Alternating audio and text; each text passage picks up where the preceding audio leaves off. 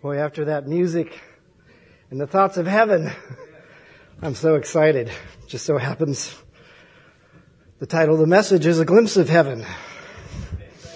I'm looking forward to it.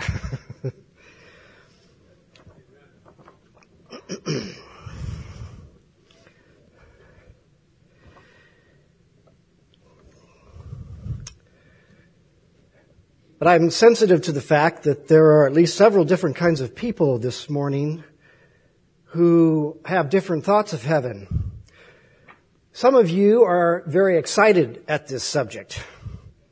Others of you are, are glad about the idea, but you don't understand the excitement of maybe the person next to you. And then there is another group who has heard of heaven, but is maybe not sure that they believe that there's a heaven. And I really feel for the latter group, and I would like to show you why you should, but at least let me say this before I forget, uh, begin. So in college, I studied exercise physiology and nutrition. We read a lot of studies and even did, even did some exercise testing.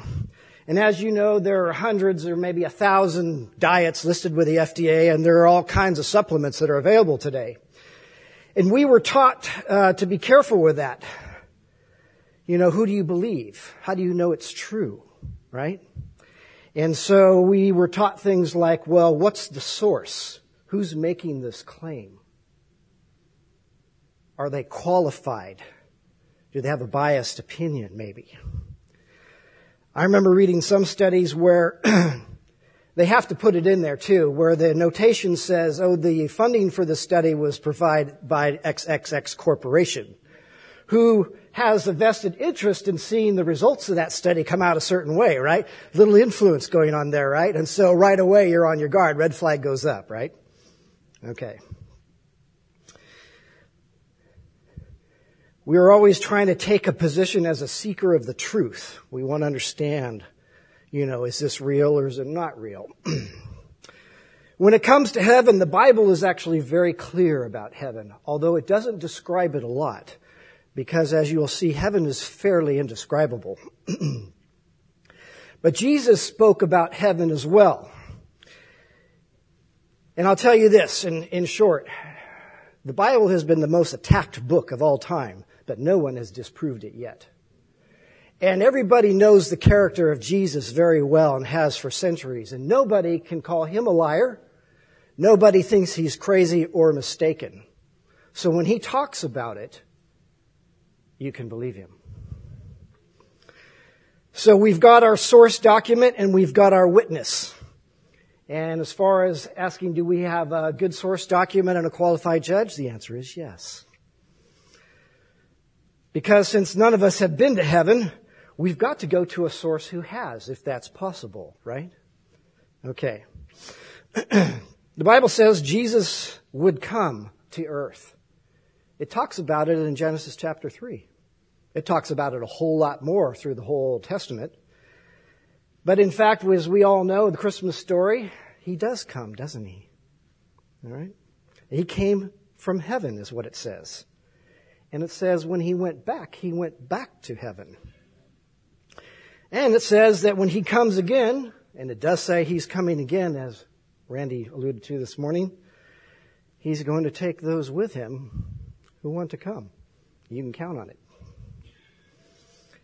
So it's commonly said that Jesus talked more about hell than he did about heaven. He spoke a lot about what hell is like. Actually, he did mention heaven quite a bit uh, but not so much as what it's like, but that the fact he spoke of it as that it like it actually existed. Okay, and fortunately, he told us how to go there. That was the most important thing. So in John 14, verses 2 through 4, he made a direct reference about heaven when he was comforting the disciples. And he said, In my Father's house are many mansions. If it were not so, I would have told you. I go to prepare a place for you. And if I go and prepare a place for you, I will come again and receive you unto myself, that where I am, there ye may be also. And whither I go, you know, and the way you know. With those words, Jesus revealed, yeah, there's a heaven. It's a real place. It's a dwelling place of God. 19 times Jesus made reference to God. God the Father dwelling in heaven. I'm going to read a few of these to you. Matthew 5:16 Let your light so shine before men that they may see your good works and glorify your Father in heaven. Matthew 5:45 That you may be sons of your Father in heaven. He makes his sun rise on the evil and on the good and sends rain on the just and on the unjust. Matthew 5:48 Therefore you shall be perfect just as your Father in heaven is perfect. Matthew 6:1 Take heed that you do not do your charitable deeds before men to be seen by them. Otherwise, you have no reward from your Father in heaven. Just a couple more. Matthew 6, 9. In this manner, therefore, ye pray, Our Father in heaven. Hallowed be your name. Matthew 7, 11. If you then, being evil, know how to give good gifts to your children, how much more will your Father who is in heaven give good things to those who ask him?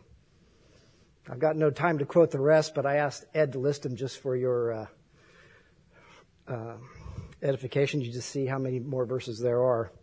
Okay, so Jesus spoke of heaven like it's a real place. No reason to doubt it, no reason to interpret it any other way than that's, that's exactly what he meant. The next five verses I'm going to read, he gives us a clue about what heaven is like. Matthew 5:12.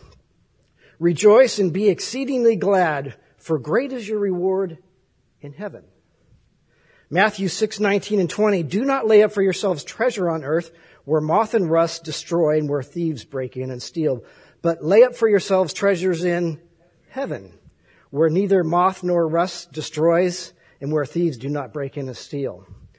Luke 6:23 Rejoice in that day and leap for joy for indeed your reward is great in heaven. And Luke 15:7 I say to you likewise there will be more joy in heaven over one sinner who repents than 99 just persons who need no repentance. Without studying those verses in too great detail, we can easily conclude, conclude that heaven is a place of joy, a place of reward, and a place of great value. What do people normally think about heaven?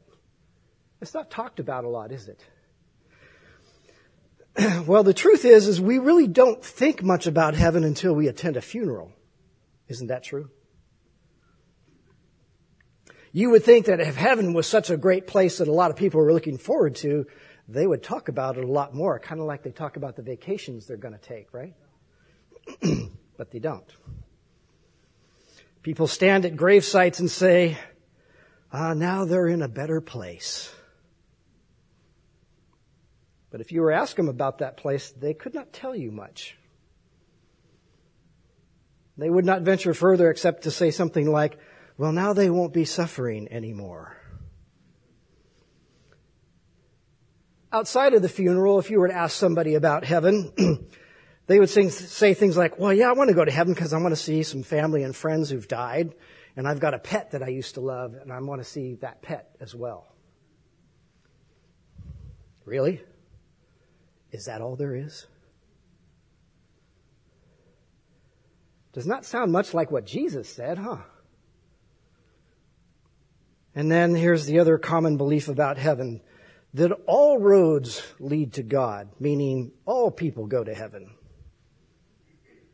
Really? I'm not getting political, but I can't resist bringing this up. So you look at our country today or even look at the world and see how polarized people are about the issues, right? How angry they are. Somehow if I go out, out and take a poll right now, I don't think all people believe that all people are going to heaven. Do you? No. And so those proponents of this theology that all people go to heaven, they seem to be strangely silent right now. Actually, if the truth be known, in Matthew 7, 13 and 14, Jesus says something very key about heaven that's pretty important that ought to make us sit up and take notice. He says, enter through the narrow gate, for the gate is wide and the way is broad that leads to destruction. And there are many who enter through it. And then this is the key part of this verse. For the gate is small and the way is narrow that leads to life. And what? Few are those who choose it. No. The, the people who believe that all people are going to heaven are in direct opposition to the one who knows. And he says just the opposite that they do. and we have one famous person who pushed for no heaven at all. And he wrote one of the most popular songs that's ever been written. Imagine there's no heaven. It's easy if you try. No hell below us, above us only sky. Imagine all the people living for today. He says it's easy to imagine there's no heaven, maybe because you can't see it, and no hell either. What you do today does not affect anything after you die. Just live for today, that's it. And he says, imagine there's no countries. It isn't hard to do. Nothing to kill or die for, and no religion too. Imagine all the people living life in peace. That sounds nice, huh? Not hard to imagine countries. That thought is becoming prevalent today. People are thinking globally. You know, we're all one big family on this one big planet, right? And if we're all one country, then there's no need to live or die for your country because there's nobody to fight, right? That sounds good. No religions too. Sad to say, religion over the centuries has been, been responsible for many deaths, hasn't it? And he goes on to say, you may say I'm a dreamer, but I'm not the only one. I hope someday you'll join us and the world will be as one. We all become dreamers. Do all dreams come true? Imagine no possessions. I wonder if you can. No need for greed or hunger, a brotherhood of man. Imagine all the people sharing all the world. That sounds good, doesn't it? All people being taken care of. No one's poor. No one's hungry. There are no divisions or separations. With technology today, the whole world is becoming connected and people are thinking globally, aren't they? There's worldwide concern over global warming and efforts to make worldwide changes. There's global movement against racism and violence. There are many who, and for quite a while now, have been trying to visualize world peace. In general, you could say that there's a great desire to fix all the problems, isn't there? Wouldn't that be nice? Imagine if we could. What would it look like? Imagine if we could somehow take all the food and water resources and divide it equally amongst all the people so nobody would be hungry. Imagine if we could take all the clothing that's available and divide it amongst the people so everybody would have clothes. and, and not just barely enough clothes, but enough to make it to the next laundry day. Imagine everyone having a home to live in and not just a small, dirty, rough dwelling a place packed amongst hundreds of others, but a suitable place in their own country with lots of space and clean area for kids to run and play. That sounds good, doesn't it?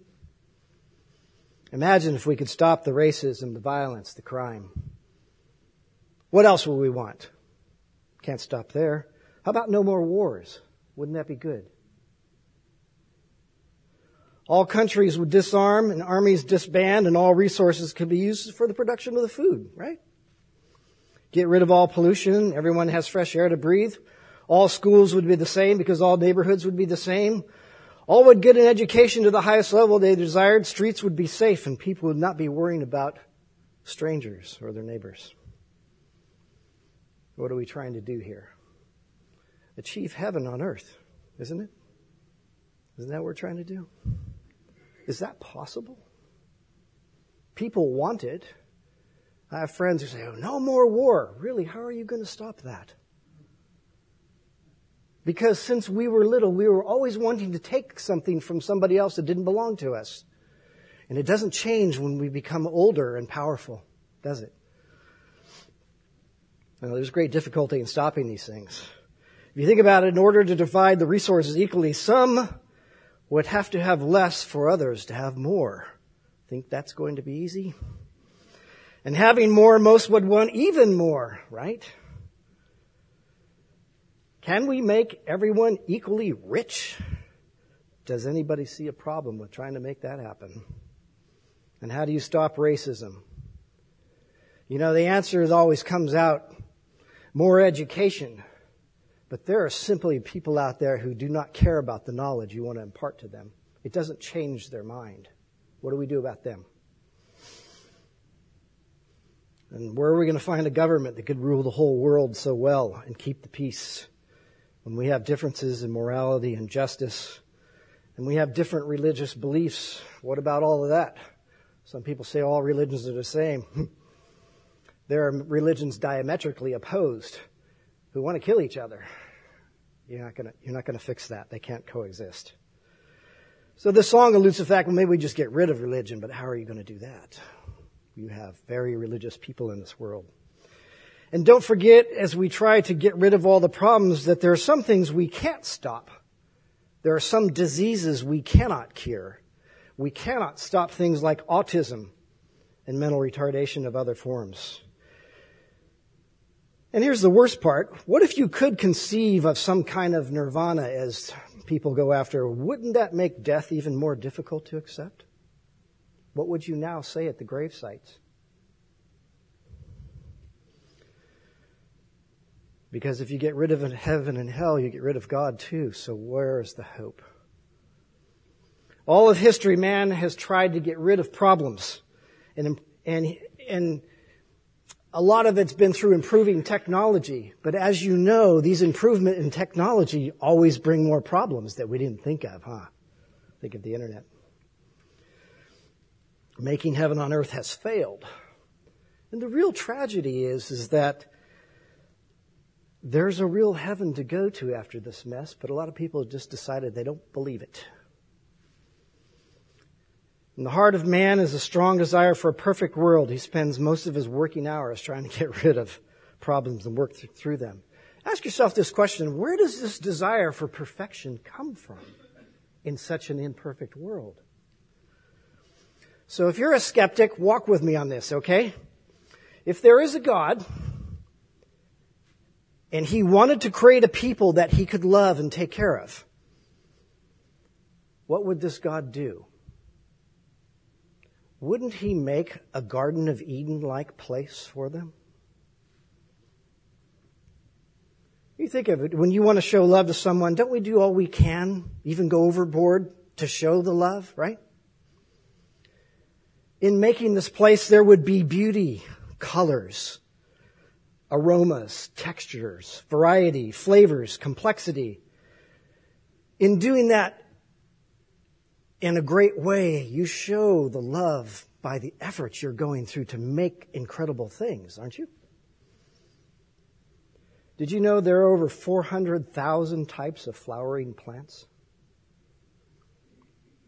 Have you ever seen an ugly flower before?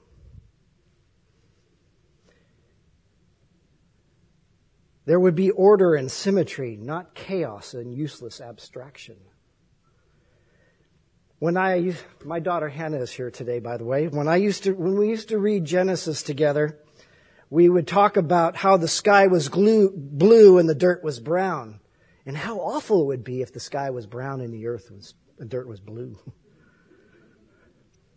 and did you know that blue happens to be the easiest color for your eyes to look at? How about that? This God, if he was really there, would give his people purpose and want to spend time with them, wouldn't he? And they would know the joy and the peace and the love that comes from knowing him. But what if this God knew that eventually these people would turn on him and ruin what it is he made?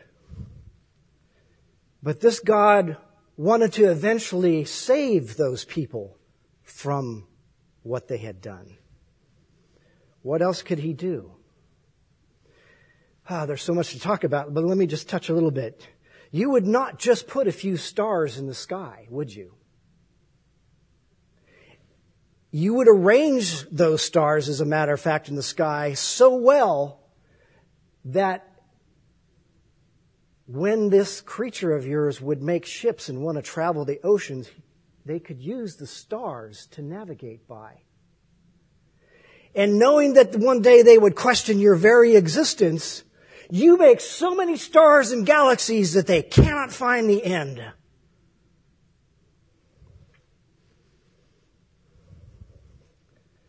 You would create the body they live in and many other things like water with such complexity that they'd have to conclude it couldn't happen by accident.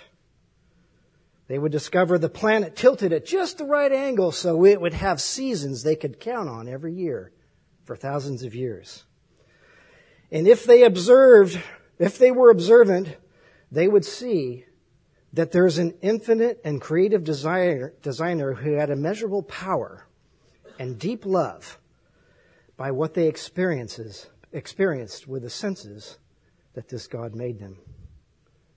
And in life, they would experience great highs and deep lows. And they would greatly desire that the highs would be all the time. Ah, desire for perfection. Romans 1, 19 and 20. Where does this desire for perfection come from?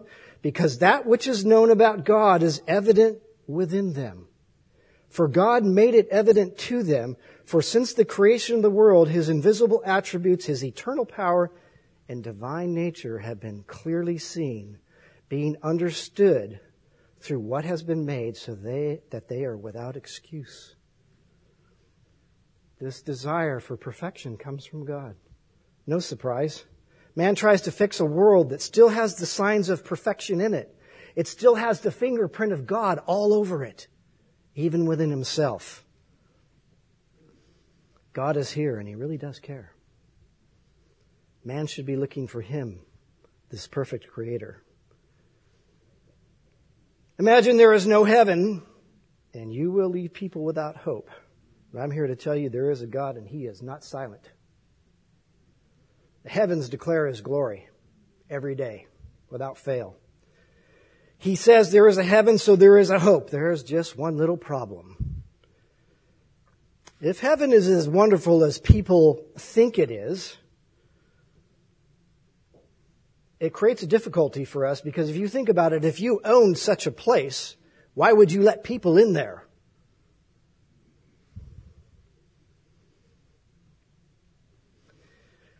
it wouldn't be heaven anymore if you did, right?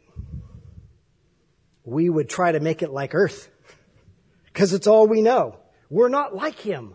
We don't belong there. And if there were some of us, some of us, if we're honest today, you would, you really don't have any interest in going to heaven. Um, we don't fit in. We make fun of people who praise God and joke about hell. So it's really ironic that we get so angry that we cannot make this world perfect. In fact, we can't even make our own little slice of our world perfect. But we reject heaven when it's offered to us through Jesus Christ. You cannot find people in a more sorry state, can you? Ah, what's man really missing out on? Let's talk about heaven. This is my favorite part of the message. Let's talk about heaven and um, try to imagine what it's going to be like to be there. And since it's real, it's not going to be just a figment of our imagination. And as we go through though, I want you to think about what man has tried to do to make heaven on earth and compare it to what earth, heaven is really like. Okay? So the Bible teaches in 1 Timothy 6:16 that God dwells in unapproachable light whom no one has ever seen or can see. Unapproachable light. In 1 Corinthians 13:12 it says, "But when God reveals himself to us in heaven, we will see him face to face." What would it be like to enter that place? What would it be like to see him? And this is something I've always believed, and I don't know how the Lord will do it. But I'm convinced that since He saved each one of us personally, that He will personally greet us when we go to heaven. I, can't think of any other, eh, it would happen any other way, and I don't think He'd settle for anything less, do you? Okay. So let's imagine based on what we know to be true. I walk through the gates of heaven and what happens first? I am totally stunned by the glory and the majesty of the place. Okay? I probably would stand there just gawking at the beauty and the splendor, trying to take it all in. It's nothing like I've ever seen before, and I can't compare it to anything I know. The sight is so incredible that if I went back to earth at that moment, it would be all I could talk about until the day I died. I don't know how long I would stand there staring, but, so, but I would soon notice someone coming toward me. It's him. He's actually coming towards me. I've never seen him before, but I know it's him. The beauty of his perfection is so bright, it has to be him. I'm finally going to see God and walk with him. A million things go through my mind all at once. I realize right away, I am never going to have a bad day again. I am never even going to have a mediocre day again. In my new body, I am conscious that I will never sin again. There's no evil in me whatsoever. It's foreign to me now. And I know that all my thoughts and all my words now are going to be pure and wonderful. All through eternity. I will never be sad again. I will never cry in grief or pain again. It will be as if I had never had pain ever before but I will still be grateful for having been delivered from it. Isaiah 25, 8 says, He will swallow up death for all time, and the Lord God will wipe tears away from all the faces, and He will remove the reproach of His people from all the earth, for the Lord has spoken. Revelation 21 verse 4, and he, watch how he repeats this, and He will wipe away every tear from their eyes and there will be no longer, no longer be any death. There will no longer be any mourning or crying or pain. The first things have passed away. Revelation 21:5 And he who sits on the throne said, Behold, I am making all things new. A new that will never get old. And he said, Write, for these words are faithful and true. Revelation 21 verses 22 through 25. I saw no temple in it, referring to heaven. For the Lord God the Almighty and the Lamb are its temple. And the city has no need for the sun or the moon to shine on it. For the glory of God has illumined it and the lamp is the Lamb. The nations will walk by its light and the king of the earth will bring their glory into it. In the daytime, for there will be no night there, its gates will never close. You close gates for security, don't you? There is no need anymore. The sense of security is absolute there. Not only will there be absolutely nothing to worry about, you won't be able to worry. It's not that you just won't want to, you can't. All is taken care of and you realize it the moment you get there. Food, clothing, shelter, no longer necessities that you have to be concerned with ever. No one goes without. It isn't that everyone has just enough to get by, and there are no socioeconomic levels there. Everyone has more than they know. Everyone is rich beyond their understanding. But material possessions are not important. You're just simply aware that you have no need. Your cup overflows continuously. The fellowship between the people is absolutely wonderful. Every person is full of joy and peace and love. There is no racism, no fighting, no jealousy, and no anger ever again. It is as if everyone sees every person as being of the greatest value, and they cannot imagine living without them. There are no cliques, no divisions, no separations of any kind. These no more start stacking up in your mind. There's no more disappointment with anything, ever. No more angry yelling, no sarcasm, bitterness, or bullying. No more fear of any kind. No more failure, mistakes, not even a small oops. No more performance or competition. No one's better than anybody else. All are equal and at peace with no desire to outdo anybody for any reason. By the way, the Bible says this in Revelation 7 9. He saw a great multitude that no one could number. From every nation, from all the tribes and peoples and languages standing before the throne and before the Lamb, clothed in white robes with palm branches in their hands. There will be people there from every tribe and every tongue, and there will be true peace. This world only knows a cessation of war. It, there never is real peace, even though that's what you see in the paper. Not so in heaven absolute, permanent peace. It will be as if everybody is somehow your best friend, if that were possible. You will have all of that in the most fantastic of surroundings. It's a place of spectacular beauty and wonder. There is not a flaw in anything anywhere. There's not even a scrap of liver, litter on the ground, and there never will be. It seems better than paradise. And somehow you realize that, you know, it's the relationships between the people and the God that's there that really makes all the difference. If on earth during your life you had tried to imagine the most perfect place, you could not have imagined that it would be this great. And then you remember that you are here because someone paid an infinite cost for you to be here, and he did it because he wanted you to be there. He wanted you to be there more than you wanted to be there. And he's coming towards you.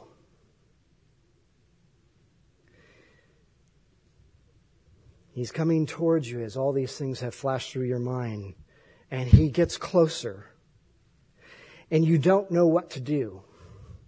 You are struck by the wonder of his appearance. His perfection and his majesty are far beyond what you had imagined. His greatness seems indescribable to, indescribable to you, but you're not afraid.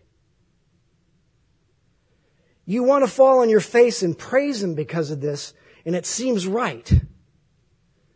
But you cannot stop looking either. You want to shout with joy and proclaim his greatness, but you're speechless at the same time. Thinking that would be proper to bow before him, your eyes start to look down. And then you see them. The scars on his feet.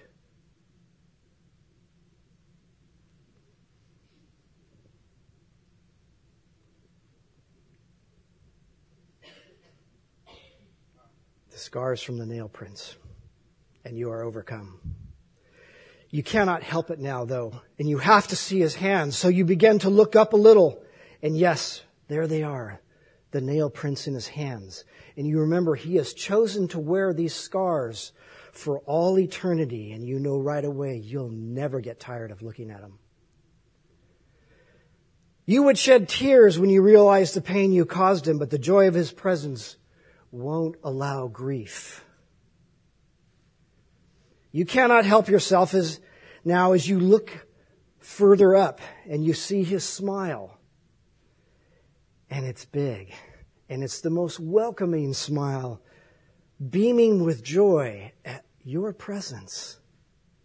Without any words, you know he is so glad to see you. You have never felt so accepted in all of your existence. You slowly look up more into his eyes, and in an instant you melt. With the pure joy, the love he has for you coming through his eyes. And you know and, and he, he has, I'm, sorry, I'm getting lost here. Ah, you melt with pure joy as the love he has for you and joy he has now that you are with him is so evident in his eyes that words are not necessary. But he speaks. And the voice is the most wonderful, melodious voice you have ever heard before, and there's nothing like it. But somehow it's familiar to you. His words reach deep into your soul as you hear him say, Welcome, my child. Welcome home. I am overjoyed that you are finally here. I have waited a long time for this and now it has finally happened. I could not be happier and you could not be more welcome. I have so much in store for you. We have so much to talk about. I have so much to tell you. And he hugs you. And his hug is wonderful. You never felt love and warmth like this. It's supernatural. You could not feel more loved and more accepted. You could hug him for a thousand years, and maybe you do, because there is no time in heaven. Nobody cares. We're not rushing to get someplace. In the world, all good things have to come to an end here, don't they? Not so in heaven. The joy and the wonder there does not end. You are never disappointed. So after a thousand years, maybe, you begin to walk with him towards the celestial city. And although he said you both had a lot to talk about, all you want to do is listen to him. And you wonder at yourself for not having done it more when you were on earth. His words are full of grace and truth. His presence is beyond charismatic and you can't imagine ever leaving his side. There will never be a dull moment around him. You think of 1 Corinthians 13 on love and Galatians 5 on the fruit of the Spirit, and you realize you're experiencing them to their fullest in every word he says. Then he says to you, I know you were discouraged a lot and felt like you were not effective for me. There are so many things I could not tell you at the time because it was so important that you learn to trust me. But I have some real surprises for you. Wait until you see who is here and what I was able to do with your testimony and your obedience to me. The timing is perfect because I see him. He's coming towards me. A, a guy I tried to talk to about Jesus, it went so terribly wrong and I, w- I thought all was lost. The last time I saw him, he was cussing up a storm at me. But he's coming toward me now, and the Lord nudges me towards him.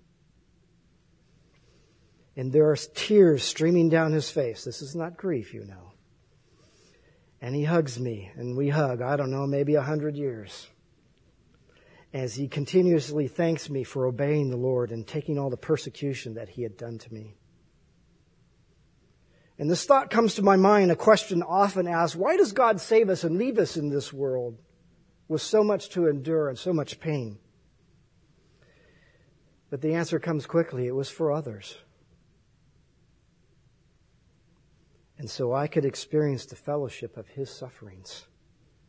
And in doing so, heaven has become so much more meaningful. My only thought is that I wish I had done more. He tells you that you'll be thrilled to see how he's used all things for your good. You will recall how he brought good out of bad situations when you were here on earth. But now he shows you even more and you realize that you didn't know the half of what he did. You were so limited in what you knew he was doing and now you see that you're far more limited than you knew because he did far more than you could possibly conceive. You thought you had worked so hard in certain situations. And you realized that not only was he sustaining you, but he was doing far more. You realize he is so much greater than you ever thought. and He's going to reward you. He's so much more wonderful than you ever thought. His care and his desire for people is just way off the charts. And now you get to be with this one for all eternity. It would all be too much for you, and you wouldn't be able to stand it except he's given you a body that can enjoy everything to the fullest. And you think, I cannot be thankful enough. I cannot. You think there's going to be so much to see and do in heaven but you would be content if all you had to do all eternity was just sit before Him and thank Him for what He's done. Then the thankfulness just explodes exponentially because as you see how pure and how good He is, how absolutely wonderful He is, you cannot imagine such a one having gone through such pain for you so that you could be there with Him. The gratefulness, the gratefulness then explodes and you feel overwhelmed. But again, in heaven, you get to experience the fullness of it. But if it were possible, you would just faint and fall down from an exhaustion trying to take it all in. He's so incredible, and you hang on every word, and you cannot take your eyes off of him. Revelation 22, 1 through 4. Then he showed me a river of life clear as crystal, coming from the throne of God and of the Lamb in the middle of its street. On either side of the river was the tree of life, bearing twelve kinds of fruit, yielding its fruit every month, and the leaves of the tree were for the healing of the nations. There will be no longer, there will no longer be any curse, and the throne of God of the, and of the Lamb will be in it. And his bondservants will serve him, for they will see his face, and his name will be on their foreheads. Do you see it? He's going to treat you as if you are the special one. The day you got saved and came to know the Lord Jesus Christ, eternity started for you. Do you realize that? Do you realize that death now is only a doorway to his presence? Walk with him now. Talk with him now, and then walk right into eternity and see his face. I, I want to uh, risk taking a couple more minutes and, and tell you something. In the last year or so, in, in my time with the Lord, one of the things that I've been trying to do is to try to remember to talk to Him all day, to be connected with Him all day. And it always starts out with the morning time for me. It doesn't have to be the morning of my time with Him and in His Word. And a little while ago, I started to get these little yellow flags. They're kind of like post-it notes and you put them on a page in a book, you know, so that you, you remember where you were. I started to flag the pages that became significant t- times with him. You probably can't all see this, but my book is getting full of flags. Almost every day, the Lord is speaking profoundly to me, and I just couldn't be happier. And I encourage you the same that this is the God we will go see. This is what heaven is about. It's not about long lost pets and grandmas. It's about the Lord Himself. Walk with Him. God bless you all.